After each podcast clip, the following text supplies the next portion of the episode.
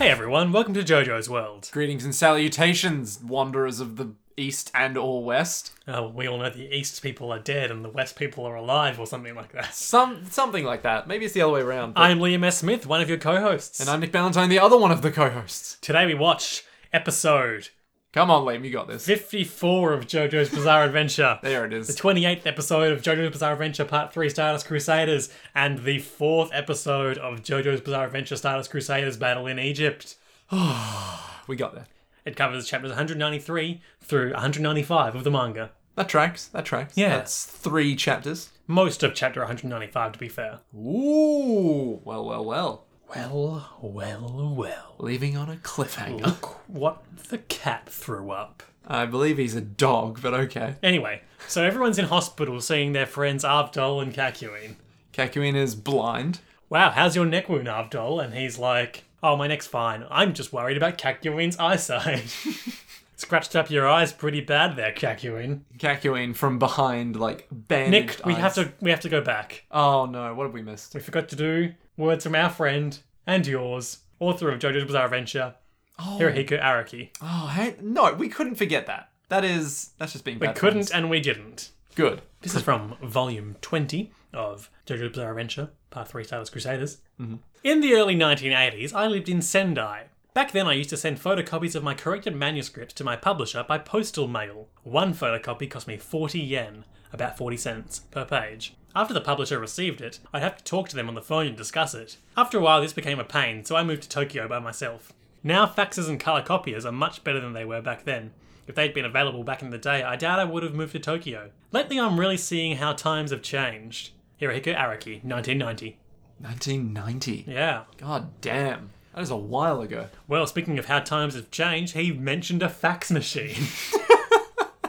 Things have gotten a lot better recently, uh, in the sense that we no longer use fax. yeah, what's your favourite memory about fax machines, Nick? Oh, there are so few. Um, I think my favorite one is that I never used one. Yeah. Yeah, I didn't have to dial up. a Never used number. one, nor learnt how to use one. Yeah. Because we have computers that can do that now. Actually, did I ever tell you about the time I had to sit an exam? ever tell you about the time? you, back in I had to sit an exam about fax machines. wasn't about fact. Well, almost. Um, I had to sit an exam in Melbourne, but the lecturer wouldn't allow me to have like a delayed. Wait, okay. So the lecturer wasn't letting me do like a delayed exam or a deferred exam. So I had to sit this exam in Melbourne. But in order to get the exam across, they don't let you just like email it or anything. You have to fax it. So they. oh, can't you were be- going on holiday to Melbourne or something? No, I was covering um, the Penny Arcade Expo. Okay, so you were you were away in Melbourne. Yeah, yeah. So I'm in Melbourne, and this guy's like, "Oh, well, you can't just defer the exam," even though I told him ten weeks in advance that I'd be in Melbourne. So he was like, "Well, you can't do it in advance." I was like, "Can I just sit it in Melbourne?" He was like, "Yeah, that might work." It's like, "How is that easy?" Okay, whatever. So apparently, it's a lot easier to fax things interstate than it is to defer for like four days. Okay. Uh, also, they don't allow you to email like a copy of it because then the other end has a copy. If that makes sense. Does that not happen with faxes? Well, with faxes, it's like you copy it in and it scans it, and then one physical copy comes out the other side. And that's the one they give to you. So you can still photocopy that, but then it's inferior quality every single time, you know? So you don't get the original one and you can't modify it. What happens to the original? Well, I mean, the guy keeps that. The um... How is that different from scanning? Well, no, if you scan it, you get a digital copy, right? Mm-hmm. But when you write it up originally on your computer, it's all digital and you can, like, rearrange things in Word and stuff. If you scan it, it's just an image. Can't you just send it as an image via You email could. or a PDF? But then, uh, uh, yeah, I guess you could. Yeah. What I'm saying is this story doesn't add up. There is some weird, nondescript fucking scanning happening, and I want to know who's behind it. yeah, it's me. Anyway, as we were saying, uh, they're at the hospital. They're just chilling. Yeah. Well, Avdol, your neck sure is hurt. No, my neck's fine. I'm more worried about Avdol's, uh, about Kakuin's eyes. Kakuin's like, no, my eyes are fine. I was once really worried about this guy's eyes because he got sm- he got them smooshed by a baseball. While he was playing baseball, he In got hit in middle the eye. school. In middle, was it high school or middle school? I think, yeah, because he's in high school now, yeah, true. Yeah, junior high maybe. he was in junior high. It was Degrassi. Yeah. they were the formative years. JoJo's Bizarre Adventure: The Next Generation. Ooh, who knows? Ma- Maybe it could happen. I don't know. and this guy got his eyes smushed in by a baseball. But It was just leaking fluid, and he was fine in a couple of days. I should be ready to join you in a couple of days. Oh my god, that's what? That's not good. What will Kakuin do while he's in the hospital for a couple of days? He can't even see. Will he play video games? He can't see. Can he see through uh, his stand? No, because when they went down into Joseph's head, they had to use the TV to see what they were doing. True. Ooh, so he can't even use his stand. Which is weird because there's a lot of like um, reconnaissance type stuff he does with his stand. It's true. He does a lot of feeling though. That's the That's thing. true, yeah. Yeah, he could still feel things. Yeah, You can unlike feel- me. Is this why you're So wearing? everyone else leaves. Is this why you're wearing an elf shirt because you don't feel No, it's anything? not just an Alf shirt. Sorry, a Gandalf Thank shirt. you. There's nothing wrong with Alf. Okay, Gordon Shumway I mean, from the planet Melmac. uh, there's a few things wrong with elf. One of the most popular characters of the 1990s. Yeah, but what is 80s? he? What I mean, He's what, an alien. He's from Melmac. but what as an icon? What is he? He was like a, a puppet who was rude. He had the chewed. Yeah, exactly. He was Alf, alien life form. Which sounds a bit racist to call a guy whose name is Gordon Alf because he's an alien life form. Hey, Alf. I told you not to call me that. I can say Jesus. it. I know a guy named Alf. Okay, I can call him Alf. Not to be confused, of course, with popular alien and Game of Thrones actor Alfie Allen. No, but he is also an alien. Let's be Yeah. real here. We've seen his sister. He looks nothing like his sister. Lily Allen? Yeah. Uh, you know, it's kind of And their father, Tim Allen. Ooh. Any other Allens that we can bring into this weird family tree? Uh, Alan Alder is also there. Alan Alder. Yeah. It's like you're not in the family. Sure, I can be. Anyway, this is dumb. They all leave the hospital and they're like, we're going to get on the Nile boats. I was eating while I was watching this episode, so I didn't take any notes. We're gonna get on the Nile boats to get to. Oh, then the theme song happens. Oh, yeah, the theme song happened. The- da-na-na-na, that one. Aura, aura, aura, aura. aura. That's Uh, the you one. notice anything new? Um, well, after you told me last time that uh, it was all the like Egyptian god silhouettes. Yep. I, was, I actually saw them this time. Did they have an Anubis looking one? Yeah, and one that had like this wicked. Um, what do you call them? The one. Scepter? no, no, not scepter. The thing that Ankh? um, a rod? it's kind of a rod. One of those shepherding things. That has Crook? a crook. Shepherd's crook. The sort of thing when you're doing a bad improv show, someone Yes. will reach onto stage and pull you off by the neck with. exactly that. If I had one of those, I'd use it right now. Whoop. yeah, I saw one that had a shepherd's crook. You saw the one that was just two guys, and it was Oingo and Boingo, obviously. They don't have a guy behind them. It's just those two. it's a silhouette. It's like, yeah, our stand tells the future. It's like that's not a stand, guys. That's just a magical book. As we know, magic exists. See the stone mask. Jesus Christ. That wasn't magic. That was just ununderstood science. what about the redstone of Aja? Look, that was magic, okay? we all know that it can harness the power. Well, no, because it was just reflecting the power of the sun, wasn't it? Okay, uh, what about Hamon? Hamon was controlling your breath in such a way so as to synchronize the harmony of the universe. Makes perfect sense. Leaf when- magnetism, uh, Exactly. that thing where they reverse the polarities to, to climb up that pillar and also kill ACDC. Do I need to even bother Um, with evidence? What else is probably magic? Uh, Uh, I want to say everyone's ripped. What about abs. that time that Tom Petty read the Hamon in um, Zappelli's bod to predict his time of death? Oh, true. That might be a bit magic, actually. I'm no. However, if it's harmonizing with the universe or some shit, then surely he is in sync with the universe. So Tom Petty's just there, like, don't worry, I know everything that's going to happen. In the What next about 20 everything years." Joseph did? Everything that Joseph did was probably a little bit magic. He's big into stage magicians. I mean, Remember how he beat up ACDC using sleight of hand and rope tricks? I remember how he managed to convince his audience, hang on, hang on, the trick's on its way, and then postponed his death by 30 days by just going, hang on, I've got a great trick up my sleeve. Oh, right, with, um, Yeah, with the rings. yeah. Yeah. Good times. Yeah. Now tell, tell me those weren't magic. Okay, the rings might have been a bit magic. Okay, yeah. But, but, But there are no sorcerers. there are no hexes, and that's the important Yeah, thing. why are we arguing about magic again? Uh, that's a good question. Uh, this, because this conversation is a bit magical, isn't it? Oh, it's magical day. Oh. So, they're getting on the Nile boats. They get on the Nile. The narrator starts telling us about how the the Nile is the foundation of Egyptian. Knocked over my water bottle there. Uh, the foundation of Egyptian civilization, and the Egyptians believed in separating the living and the dead. Oh no, this is Joseph, not the narrator. We are doing It's- so well. This is, a bit, already. this is a bit of a slapdash one. Let's be real. we started Work- off poorly. Working more than usual this week. Have less time. We gotta take what we can get. You've got a water bottle that's falling over. We got to get you a new water bottle. No, this is great. I mean, but it's falling I over. need to critique something that my cast can't. Only because I keep knocking it over. Yeah, but then if you knock it, it shouldn't. Shh. Anyway, so tell me about the knife. Yeah. So the ancient Egyptians believed that um, that they should separate the living and the dead on the Nile. So all structures on the I think it was west side are dedicated to the dead, and all the ones on the east are dedicated to the living. And Joseph is like, but our enemies don't care about that. Living, dead, they'll come from anywhere. Watch out, I'm getting increasingly paranoid as we get closer to Egypt. Oh, I just remembered something else Yep. when Kakyoin was talking about how he'll stay behind and catch up in a couple of days, Mm-hmm. he's like, "There's less than 800 kilometers to go until we get to where Dio is." That's a that's, that's a big distance, right?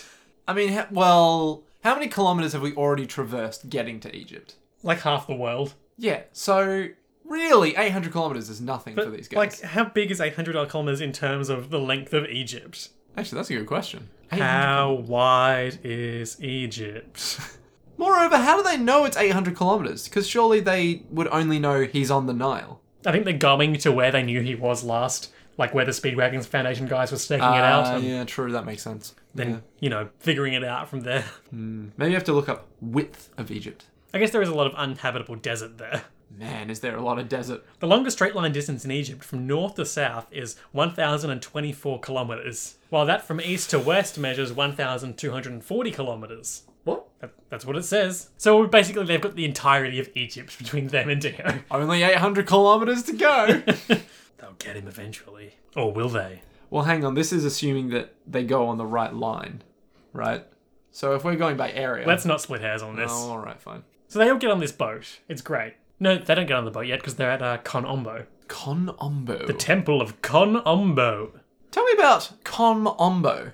Konombo or Ombos, or Latin Ambo and Ombi, is an agricultural town in Egypt famous for the Temple of Konombo. It was originally an Egyptian city called Nupt, meaning city of gold. The Temple of Konombo is an unusual double temple. Double temple. A double temple, that's what it What says. the hell's a double temple?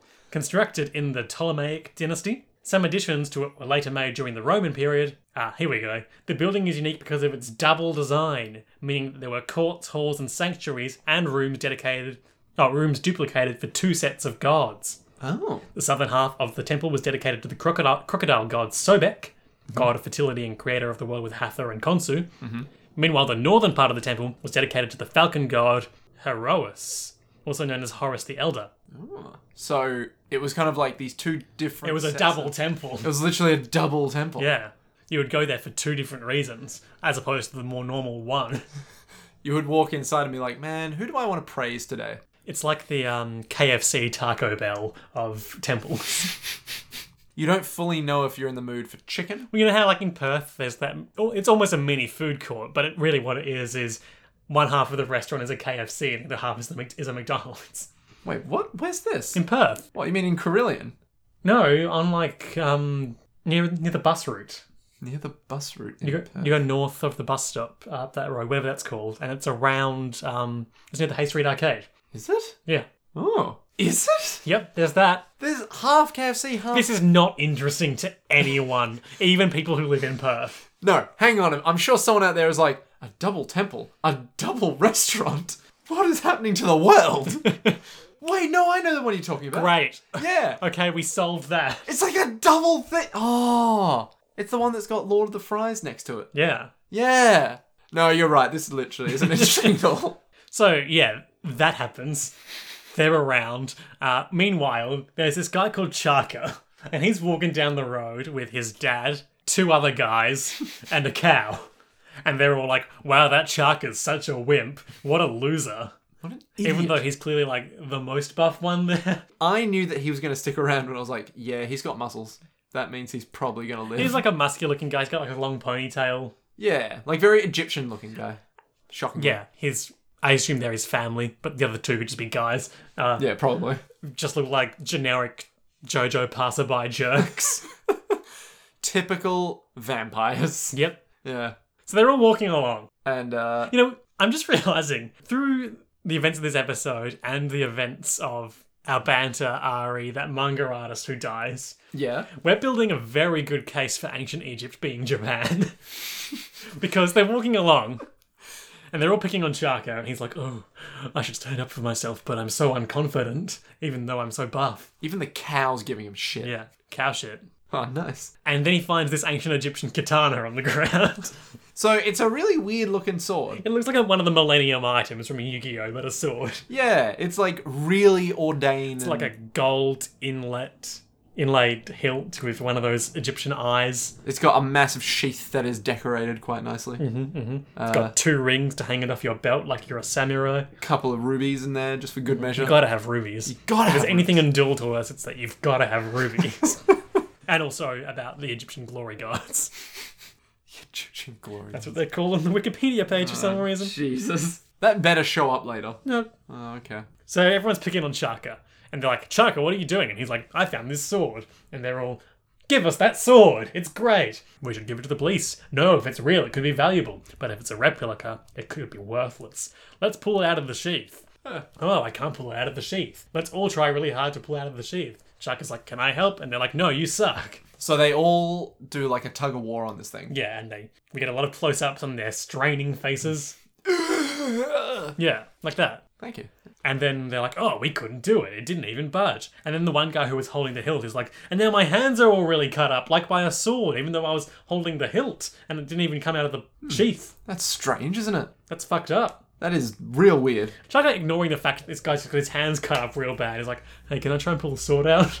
Like, fuck off. Chaka, this is why no one likes you. Like, you weak shitlord. Just like, you know, help your f- associate who's having some problems. He So what does Chaka do? Of goes and picks up the sword and he's like, course he does. huh, I pulled the sword out really easily. That's odd. Yeah. Huh. And then he's like, wow, this is a beautiful blade. It almost looks like it was Japanese. It almost looks like it was folded Got a wet sheen. over a thousand times. It's made of the finest Egyptian Hanzo steel. Glorious Egyptian steel. I think I've read some Egyptian manga on the temple walls about swords like these. You know, they say that the ancient Egyptian warriors used to make their own swords. Let's sit down to this authentic ancient Egyptian meal of sushi. he's got this sword in his hands. And you're just like, man, it's a beautiful And sword. his dad runs over and he's like, no, give me the sword. And starts trying to reach over his back and get it. And then the sword, ever so slowly, just sort of tips into his chest and stabs him. It's not even a very sudden motion. It's sort of like this, whoop, Oh, and there I go. there I go killing you. and so his dad has this sword sticking out of his chest and he falls down and he's like, Chaka, did you just kill me? Uh, And now I, I die. die. And he's the other, the, the other guy who doesn't have his hands cut. he just comes in. He comes in and leans down and is like, Wow, Chuck, you're really hurting, you piece of shit. And then as he's leaning next to him, the sword just ever so slowly just It's like a fucking Junji Ito moment, isn't it? Where it's like, oh, this couldn't possibly go any more wrong. the sword just slowly tips and cuts through his head. You're like, whoop, oh, there goes the sword There killing goes the again. other guy, and then- oh, that's awkward. for Chaka him. has the sword, and then um cut hands guy is like, Chaka, you killed them. Chaka then starts hearing a voice in his head. Ooh, spooky. And the voice is like I'm the stand that possesses the Anubis card. And Chaka's like, what the hell are you talking about? Now, unlike any normal person who I don't have throw the any sword context for away- this. Yeah, normally you just throw the sword down and be like, what the fuck, bro? But he, He keeps holding that sword. he takes to it, you know? And the sword starts talking to him, and it's like, Chaka, you're a really good swordsman. you're so cool. Man, you're the best, Chaka. Kill Jotaro, kill Polnareff, chop up Joseph. And he's like, Who are those people? I mean, cutting people up felt pretty good. Yeah, I am a really good swordsman after all. I can kill, like, so well. I can kill so many Polnareffs. Oh my god, I'm the best. Then his his whole demeanor changes, and he ge- gets this sort of smirk. And these, smirk. these cold eyes. Green lips, purple Yep, that, that, flesh. that was quite a quite a change. Yeah. And then he's like, I want to kill you too now. And then he kills that other guy. He doesn't just kill that other guy, though. So the other guy hides behind the beast of burden, aka the cow. Yeah. And he's like, You'll never get me behind this cow. I'm protected because then you have to kill It's the so cow. loyal to me. Like you love this cow, right? Yeah. You're not gonna do that. This cow was like a brother to you. So what does he do? He cuts through the cow, but not in the grisly way you're thinking. Oh. Because he sli- swings the sword through the cow, and the guy gets cut up real bad. And as he's dying, and I think he's literally been cut in half. Yeah, he got bisected. Yeah, as we he's call like, it. but the cow wasn't cut. He's got very good perception skills for half a man. a man being cut in half. you know, you would say half a dude wouldn't be able to have like I don't know the ability to talk. He's not even half the man Shaka is. Shark is a whole man. You know what that means? He's twice the man that this guy is, at least. That was the same joke, but in a more awkward wording. and longer, and again. so that's great, you know. He can cut through things that he doesn't want to. And he sheathes his sword and he starts walking away. Kind of like a badass almost. Yeah, like a ancient Egyptian samurai. Okay, look, it really is just a they katana. served. It is just a katana. It really I, is I can't just a stress this katana. enough. like, it's It's got got that same wavy blade pattern from the blade from the blade folding. yeah, and, it's got like a giant hilt like most katana do. yeah. Yep, it's just a katana. um, so stupid. I love it. you can just tell that at some point Araku was like, oh, I need a sword. Meanwhile, Polnareff's hungry. He's hungry in the Oh, most literal sense. we skipped over another great hospital bit. What? back at the start of the episode as they're all leaving the hospital. First, there's a bit where Avdol helps Polnareff read uh, Arabic numerals. They figure out that the hospital is really expensive, and also Polnareff knows how to read a lot more Arabic numerals than I expected him to. Whereas like that's a four. that's a five. That's a zero. What's this one? Uh, that's a six. That's a six. That one. What it costs them, etc. Um, so they're doing that, and then they look outside, and the, Iggy's just sitting there chewing his gum as he does. As he is to do, Yeah, yeah. because he's a dog. He loves gum. yeah, you know, like dogs do. Yeah, coffee gum specifically. And then all these all these uh these women, these nurses and uh, administrative workers from the hospital have crowded around him, being like, "Look, a dog! He's chewing gum. He's so cute." He's so adorable. Yeah. With his big ugly head No, no, no. and his oddly small body, his enormous ears. He's a real American gentleman. You know, if there was a dog I could love, it would be that one. yeah, and I do.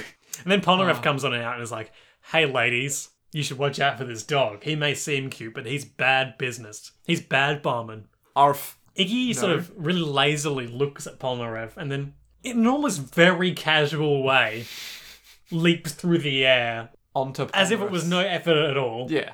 onto Polnareff's face again, and then we get another sequence of him chewing hair and farting. And all the ladies are like, ah, so cute. So much farting. He's farting. Adorable. I can just tell you're like, wow, farting. Amazing. Isn't it just the highest form of comedy? Farting. Yeah. Animals of farting wood. Hey man, it's a fun little animal. He'll- he'll- So anyway, that happens. So now Polnareff is hungry at the the marketplace. yes. And so Joseph gives him some of Iggy's coffee flavored gum. It's like, just take this. It's fine. But this is gum. I can't eat that on an empty stomach. All right, we'll just take it then. I don't care. Anyway, I'm So off. this this guy wanders over to him oh, and he's like, "Hey man, you want to buy some papyrus? papyrus. That's what they make paper out of. It's authentic." oh, Yeah, uh, well, what have you got to show me? there's papyrus. Huh? This looks pretty old. Yeah, yeah, it's authentic. Made by a real Egyptian craftsman. Huh. If I gave it, for you, gave it to you for that little, my whole family would die. Draws finger across throat. Huh. I mean, this is uh, this is a fake and tears he it. does it, and half the guy screams. And finally, was like, "I'm good at being a tourist." Look, I know what you know. A real thing is, and this is not a real thing. Then we get sound cues and camera movement to imply something's moving rapidly through a crowd. As Iggy runs along, leaps through the air with a glint in his eye, grabs all that sweet, sweet coffee gum, which is probably quite bitter, And then he starts chewing away on it. runs off through the crowd. Polnareff chases him and is drawn away from the marketplace to the temple. temple of Konombo, which, as we all know, is a double temple. It's like a double entendre, but a physical location. I guess so, yeah. Yeah, because it's a double temple. It's got two meanings. Two gods. Hmm. Yeah. Back in my day, we only had a single entendre and we all had to share it. We had one meaning, and we were happy with it. Polnareff has lost Iggy. He's walking through the temple, and he very quickly just becomes aware of the fact that there's this man walking directly alongside him. Not even subtly. Yeah, he kind of walks almost like either an Egyptian or a samurai, one might even say. Honorably and in a very manly fashion. Chaka is there. He's wrapped up the um The sword. the sword in sorry, sorry. Egyptian katana. Yeah. He's wrapped it up in some bandages. Uh, but as they keep walking, it slowly slips, and we keep getting shots of flies landing on the hilt, then dying. I think it's because it's meant to be Anubis is the god of death. Yeah, So it's like, oh no, flies can't even live on him. But Chaka. Chuck again, because he, you, when they were all f- fooling around with trying to pull the sword out, you were speculating that maybe it's like a Thor's hammer sort of thing. Yeah, because I thought it's like, oh, does he have to be a bad enough dude to he have save to the be- president? Yeah, sure. Does he have to be worthy to pull the sword from the stone? So it could be like uh, an Excalibur kind of situation. Yeah. Where the sheath is the stone. And But I think what we've since learned is that no. the, the living sword was just sort of looking for someone to do its bidding. Yeah. And didn't really like those guys. It was just kind of like, you guys are weak and measly. Chaka, over Chaka, here, though. He's weak and measly and easy to manipulate. He's a guy I think I can use. so they're, they're walking, and Polnareff is like, Huh, I didn't think that you'd attack me so boldly with so many people around. I respect you. And he's like, I'm Anubis. Ch- I'm Chaka. I have Anubis. I'm here to kill you. And Polnareff is like, Wow, that's so direct. You're an honorable warrior. I respect you. And they keep walking. I just love the bit where he just says, man, you know, I wouldn't expect you to be so manly. Yeah. it's like, what? In some of these shots, Polnareff looks more buff than usual. See, I only got the extreme amounts of shading that he Oh had yeah, going, where when it's he's like- talking in profile, and we just have this weird like crosshatch neck shading. yeah. Which kind of looks like he's got a bit of stubble going on, but it's actually just no, it's just shading. Well, maybe he does have a bit of stubble going on. More on that later. Oh, okay then. Let's talk about Anubis quickly in our signature segment. Oh my god! Kicking things off, I've got the JoJo Valet commentary for Anubis. Sure. when I was drawing the Egypt Nine Glory God stands, I placed more importance on the story and tricks than the designs. For instance, you have people getting possessed and allies getting mind controlled. So hang on, he placed more on the stories and tricks than the designs. Yeah. aren't they already designed though? Because they're all the Egyptian gods. He's talking about the stands, though. Spoiler alert: the yes. Egyptian god, god Geb wasn't a claw made of water. What? Yeah, he was. What are you talking about? Geb, old claw man. Old claw man, Uh, do you know Doctor Claw. that? Yeah, you know that one hieroglyph. He'll that's get like- you next time, gadget. so there's that. Is that thing? Yep. In this episode alone, we see Anubis, the stand, which is a sword, or possibly inhabiting a sword. We don't know for sure yet. Yeah, it's, there's like a lot of dark aura around the sword That's true. most of the time. Yeah, when Shaka pulled it, it was like um, pulsing with evil sex energy. I think that's what um, the two best friends call it when things pulsate with energy. Mm, so I shouldn't steal their intellectual property, And yet we're going but just to. you know, like evil, evil energy, just miasmating of it. There's a lot of miasma just gestating from Yeah. this sorticle. And then the guy looked close to it and was like, "Wow, this sword is really beautiful. Man, it's so rainbow esque and dark. I'm really into all this evil energy pouring of it." God, there's something so evil about it. as I was saying, in this episode, uh, Anubis, the sword, Mm-hmm. is wielded by our man Shaka here. The Chuckster, as we And, also yep, hear. as Polnareff calls him. and later, uh, a man named Khan. Together, Khan? they form a reference to the uh, musician Chaka Khan. Huh. Who's Chaka Khan? Well, I accidentally closed that Wikipedia page just now, so let me pull it up again. but she's a, uh, singer. I think she's done some, some rap in her time. Ooh, exciting. A lady. It's always nice to get a lady. Isn't it, though? I'm so alone. Ah, this is why we started the podcast. Chaka Khan, born Yvette Mary Stevens, is an American recording artist whose career has spanned five decades. Sh- what? Five decades? Yep. She used to be the frontwoman for the band Rufus, What, when would, what? When was she born? 1953. Jesus Christ. Five decades? How old are you? says Joseph.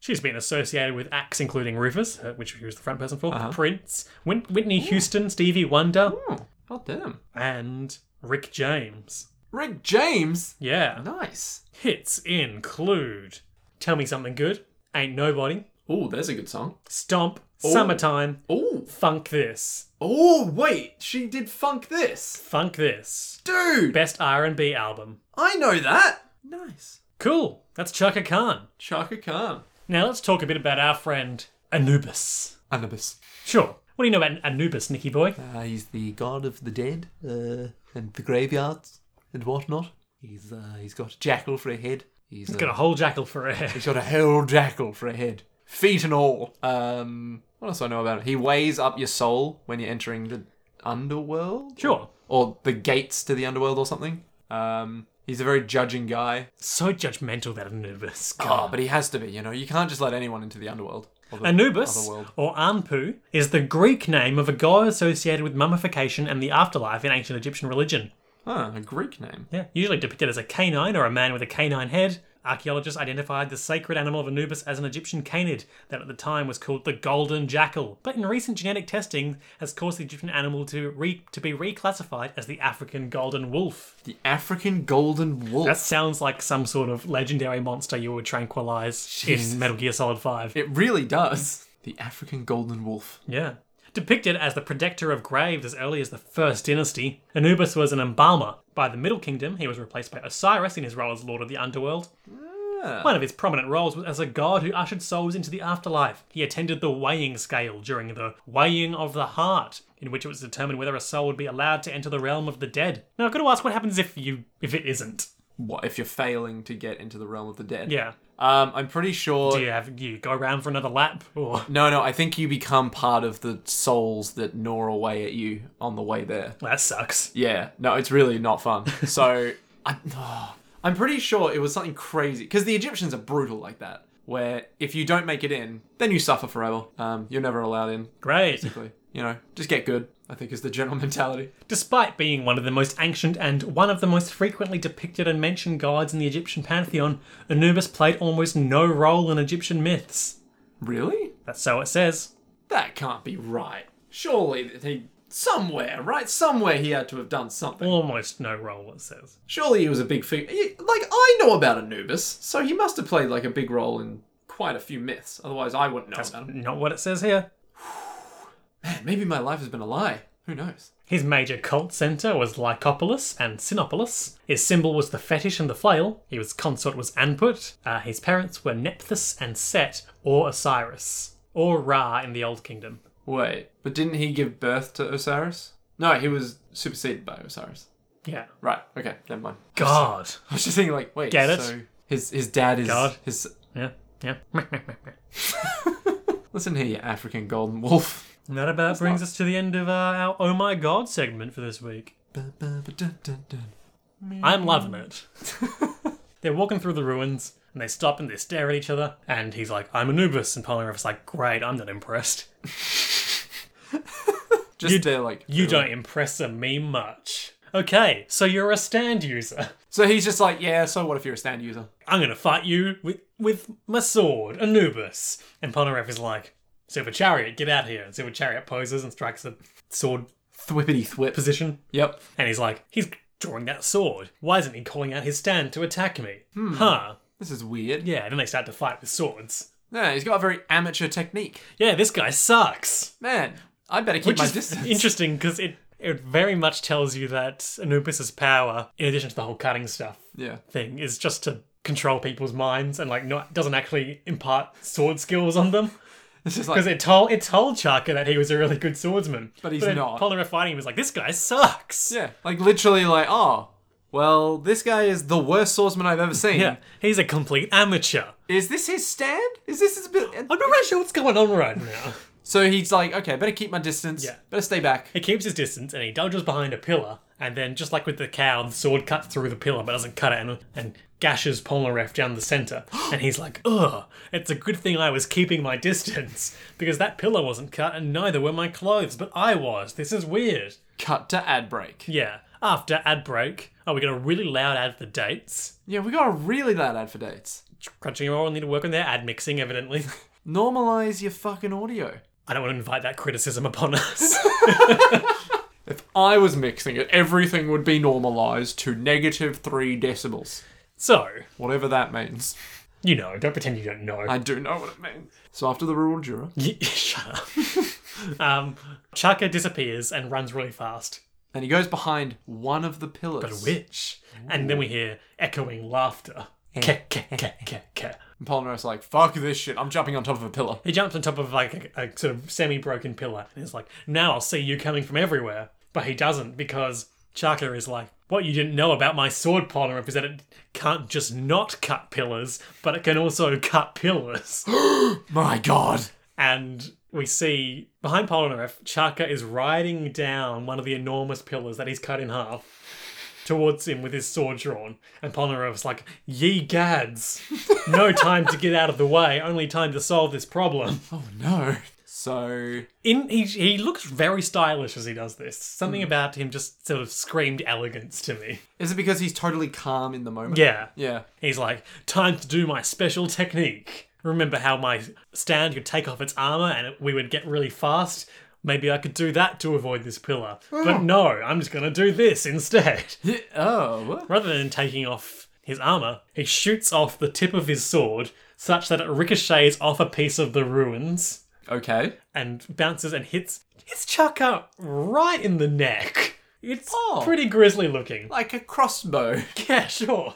like a bolt right through the neck. Chaka falls off the pillar. The pillar does not hit Polnareff. Don't know how Polnareff Oh, dodged it. I think but, we just You know. thought for a second that maybe we saw him slashing to block the pillar, but no, of course he's fired off his. Yeah, he fired off this. Well, he blocked the sword that was coming. There was a cool bit where they were having like a, a proper proper sword duel through a pillar, Yeah.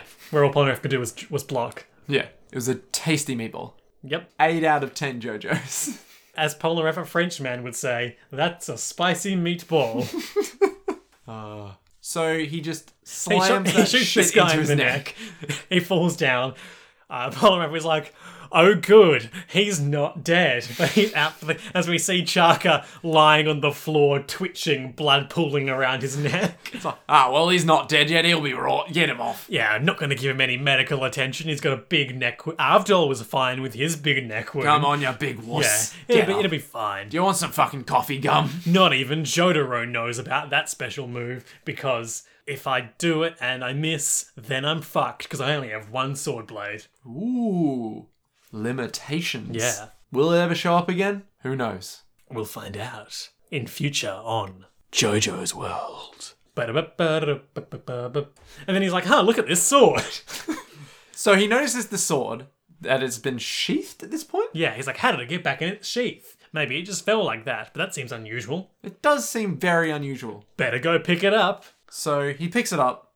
He goes, hmm, let's take a look at it. Let's draw this here sword. So he starts drawing it out. This sword, it's beautiful. Also, it's controlling my mind. Man, I should keep drawing it. But before he does, the gang show up. And they're like, Polnareff, what are you doing with that sword? That could have been anywhere. Oh, hey guys. And he puts the sword down next to him. Iggy is there, he's barking at the sword for the entirety of. The rest of the Yeah, episode. basically his appearances in the rest of the episode. yep. Uh, and they just go, hey man, are you okay? Did anything No, happen?" no one acknowledges it for now either. Like, huh, Polnareff's found this Egyptian katana. Iggy hates it for some reason. That's pretty normal, right? The way that I saw it was, I thought that Iggy was just barking at Polnareff. Because he hates him. Yeah. And I was just like, oh, that seems pretty normal for Iggy, doesn't it? Hmm. Yeah. But he's like growling. If if he was a more detailed drawing, his hackles would be up. If he was a more detailed drawing. Yeah. Ah, if only we could say that about all of our friends. So Polnareff is like, okay, let's go. Oh, let me just get that sword that I have. Oh, all these mice are stealing it. Get back here, you There- stupid mice. there are like five mice that all have the sword on their backs together and are running off with it. The thing is, when you first see it, you don't see the mice. Yeah. So you just think, ah, the ghost sword is getting away. I think that would make a more sense than the mice stealing But it it. looks so ridiculous. Oh, Like, it's is- just like, is- whoop. Is Anubis controlling the mice then, or are they just mice that live in this, these ruins and steal swords? I mean, either way, it still fits in with JoJo's, doesn't yeah, it? but it's just I don't know which one makes less sense because Anubis wants to be there because it wants to kill him, yes, but also mice don't steal swords. you don't know that. I guess dogs don't chew coffee gum. Now, see, the mere fact that we're debating this, It's just so weird, and it comes out of nowhere and goes nowhere. it's like literally, hey, these mice are taking it. Shoo, you damn mice. Well, that's the problem solved. anyway, let's get on that boat.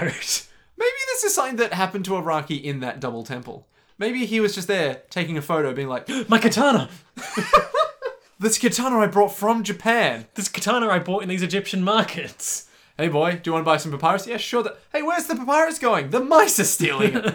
Maybe this is all based off one giant anecdote that he has. They, they get on the boat. There's a funny shot. There's a very cute shot of Avdol holding Iggy, like so that he's upright and his paws are going over Avdol's arm. It's quite funny because he He's looks in the background. He looks so dumb. He just looks so placid, which is just unusual for him. He's just there like, eh. I guess Abdul did capture him that time. Did he? Iggy was tearing up the the New York streets. Not even the dog catchers get him. yeah. Then Abdul caught him with his magic. True. So maybe maybe he has a grudging respect for Abdul or something.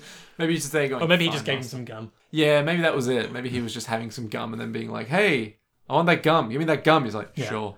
So we're there on this boat and nothing really happens there. Right? I mean, they exchanged some words. Yeah.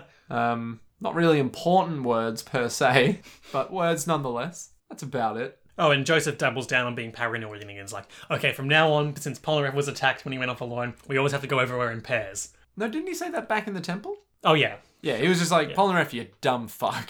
don't go off alone. if you go off alone, you die. Yeah. So they're in their new hotel room on the other side of the river. Or down the river, or whatever. Somewhere along the river. Somewhere closer to Dio. Less than 800 kilometers away. Yeah. They're in this hotel room, and Polnareff's like, huh, that's right. I've got this sword. Iggy hates it.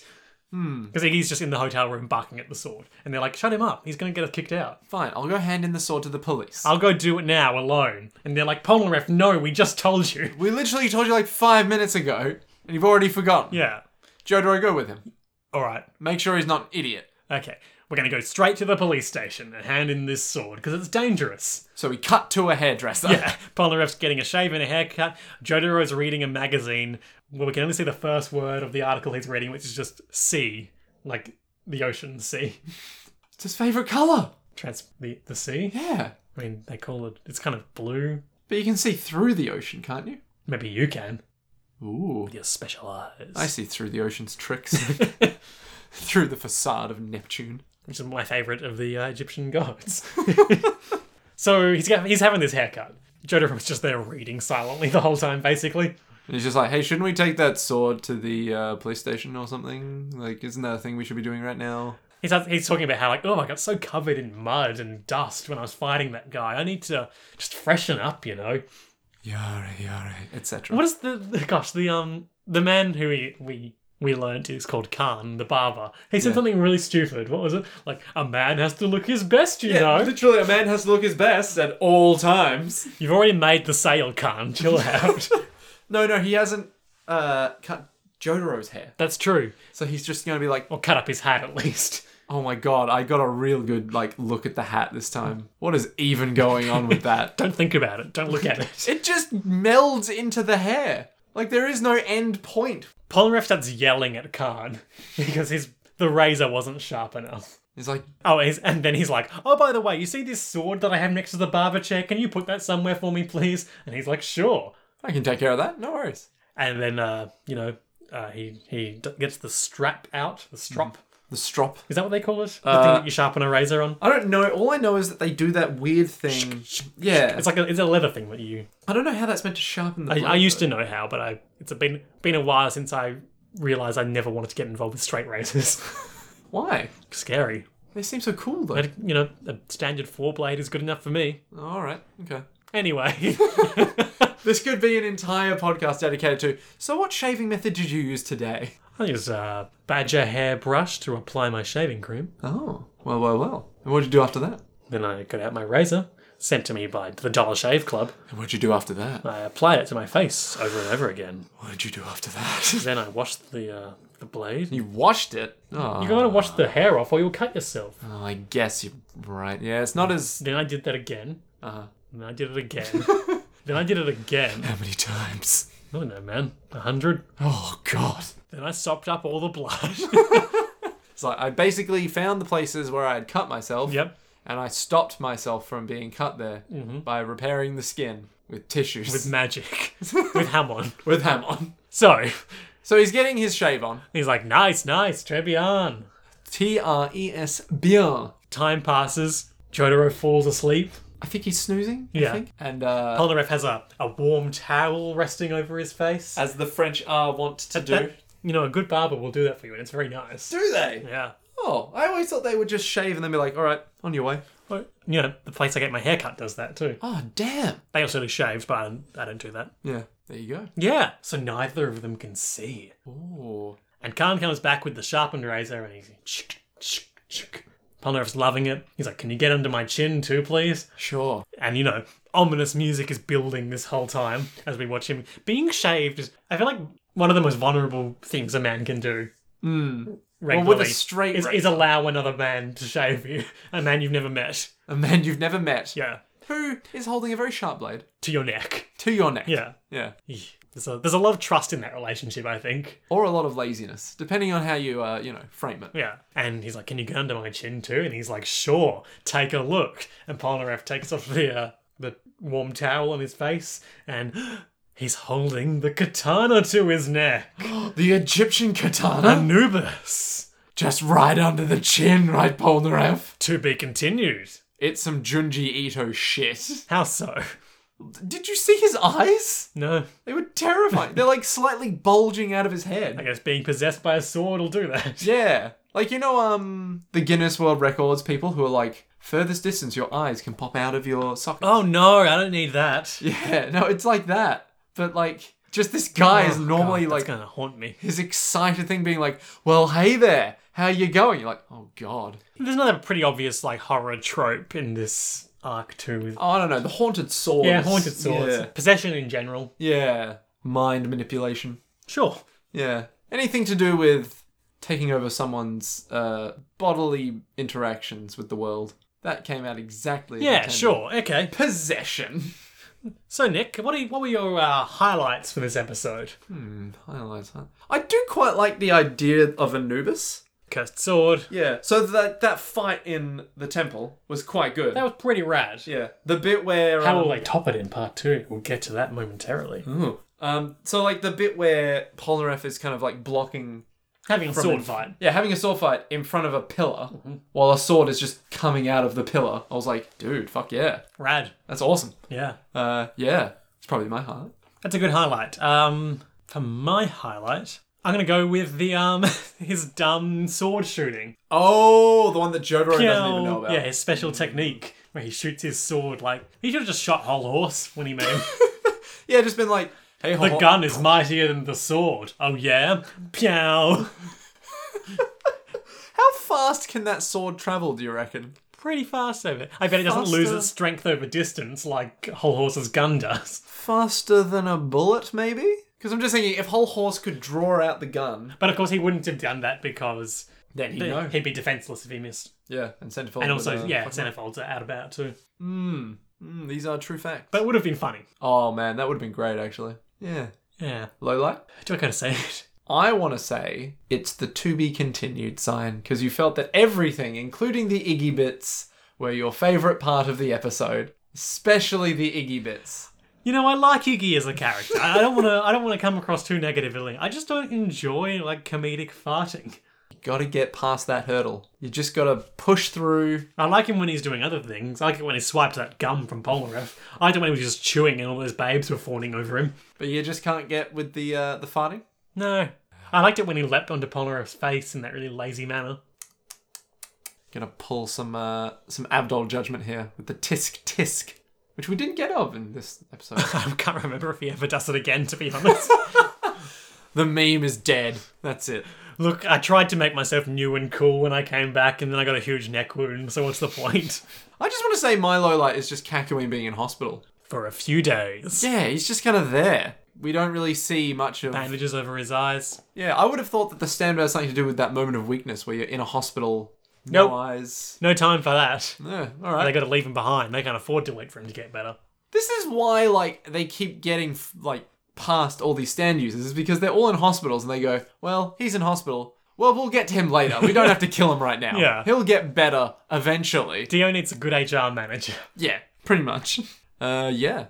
Nick, what do you think's going to happen next time Oh, on oh, JoJo's Bizarre Adventure I know what you're gonna say next. Part Three, Stardust Crusaders Season Two? battle in Egypt. You got it Yes, in the episode entitled "Anubis Part 2. I wasn't gonna get that bit for sure. Well, He's got that sword to his neck. he's got the sword to his neck. Jotaro's there. He might be asleep. Now, I thought the direction this was going to go was Polnareff uh, gets the sword, as we both saw, Yep. and then There was a moment where it sort of got in his head, and then Yeah. they snapped him out of it when they came back. yeah. So I thought the direction it was going to go was he kept getting more and more involved with the sword And I keep bringing up Junji Ito, but it's kind of like that enigma of Amagara Fault kind of thing, where it's like, This is my sword. It's made for me. I, I need this sword, you know? Uh, so he just kept getting drawn more and more towards the sword and then eventually try and Kill use them it. with it. yeah. And so then they like smack it out of his hand and be like, bad Polnareff. Don't use the sword, you idiot. Yeah. But that's not what happened at all. No. Yeah, in fact, it's quite the opposite that happened, where he didn't even get the sword. Yet? Question mark. Ooh. So maybe, maybe he gets the sword and it tries to get into his head, but Polnareff is now. Maybe he goes. Mature he enough. goes into his own mind space with Silver Chariot and fights Ooh. like the Anubis projection we've seen a couple of times there. Ooh, I like and that. Anubis is holding like a projection, a mental projection of the sword, and it's like it's like that episode of Doctor Who where he gets half turned into a Cyberman, and he's like, I have to fight myself in my mind with chess. Sure. I mean, that sounds dope. Do you think that'll happen? No. Um, not to bring it down, but no. Uh, no, I reckon what's more likely is that they will like they'll give it up and be like, well, we can't take it to the police station now because So they'll kill the barber. Uh, I don't know about kill the barber. Probably just like smack it out of the Disarm hand. him. Yeah, disarm him and go. Hmm. Well, that With seems a to sword. Work.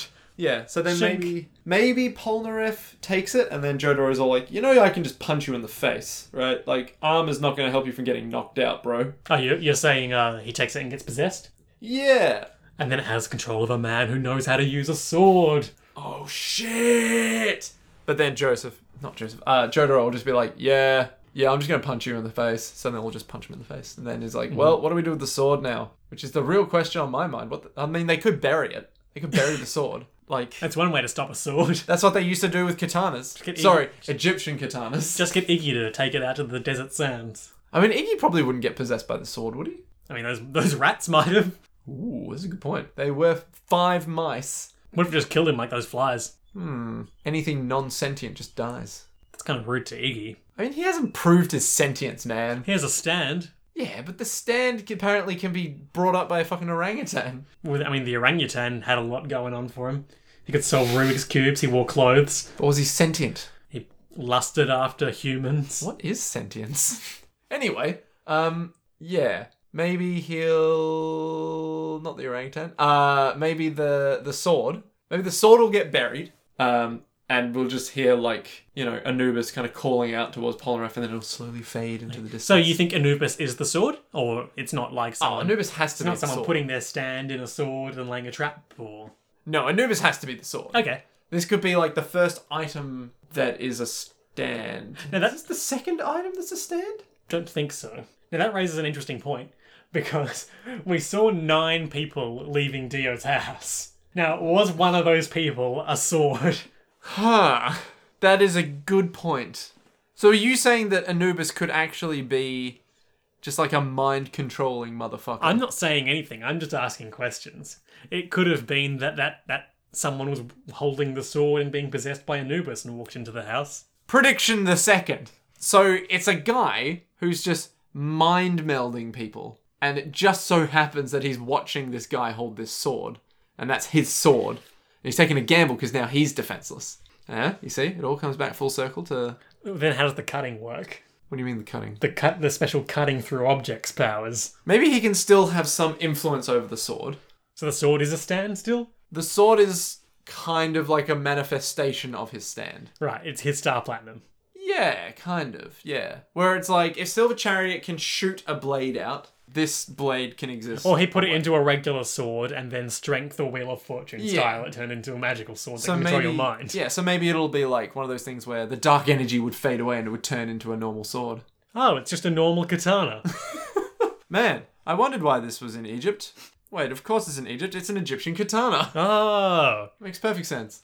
And then they'll bury it and then to be continued. Yeah, they'll well. I mean, if the sword is not the stand, then they'll still have to find the stand user, won't they? True. And they'll bury him and to be continued. Yeah, they'll bury something or someone, guaranteed. To be continued. That more or less brings us to the end of our episode, I think. Oh, okay. Don't Patronise me, Nick Ballantyne. Oh. If you like the show, we'd appreciate it if you could uh, rate and review us on iTunes or just tell a friend. Our theme music is uh, JoJo Wave by Milk Juice, aka Nick Ballantyne, available on milkjuice.bandcamp.com slash JoJo Wave, probably. There it is. Yep, something like that. We'll probably have a link somewhere. I'm Maybe. sure. Yeah, I hope so. Somewhere. That is, of course, M I L K J O O C E. Because juice spelled normally Was will not- taken. Until next time. to be continued.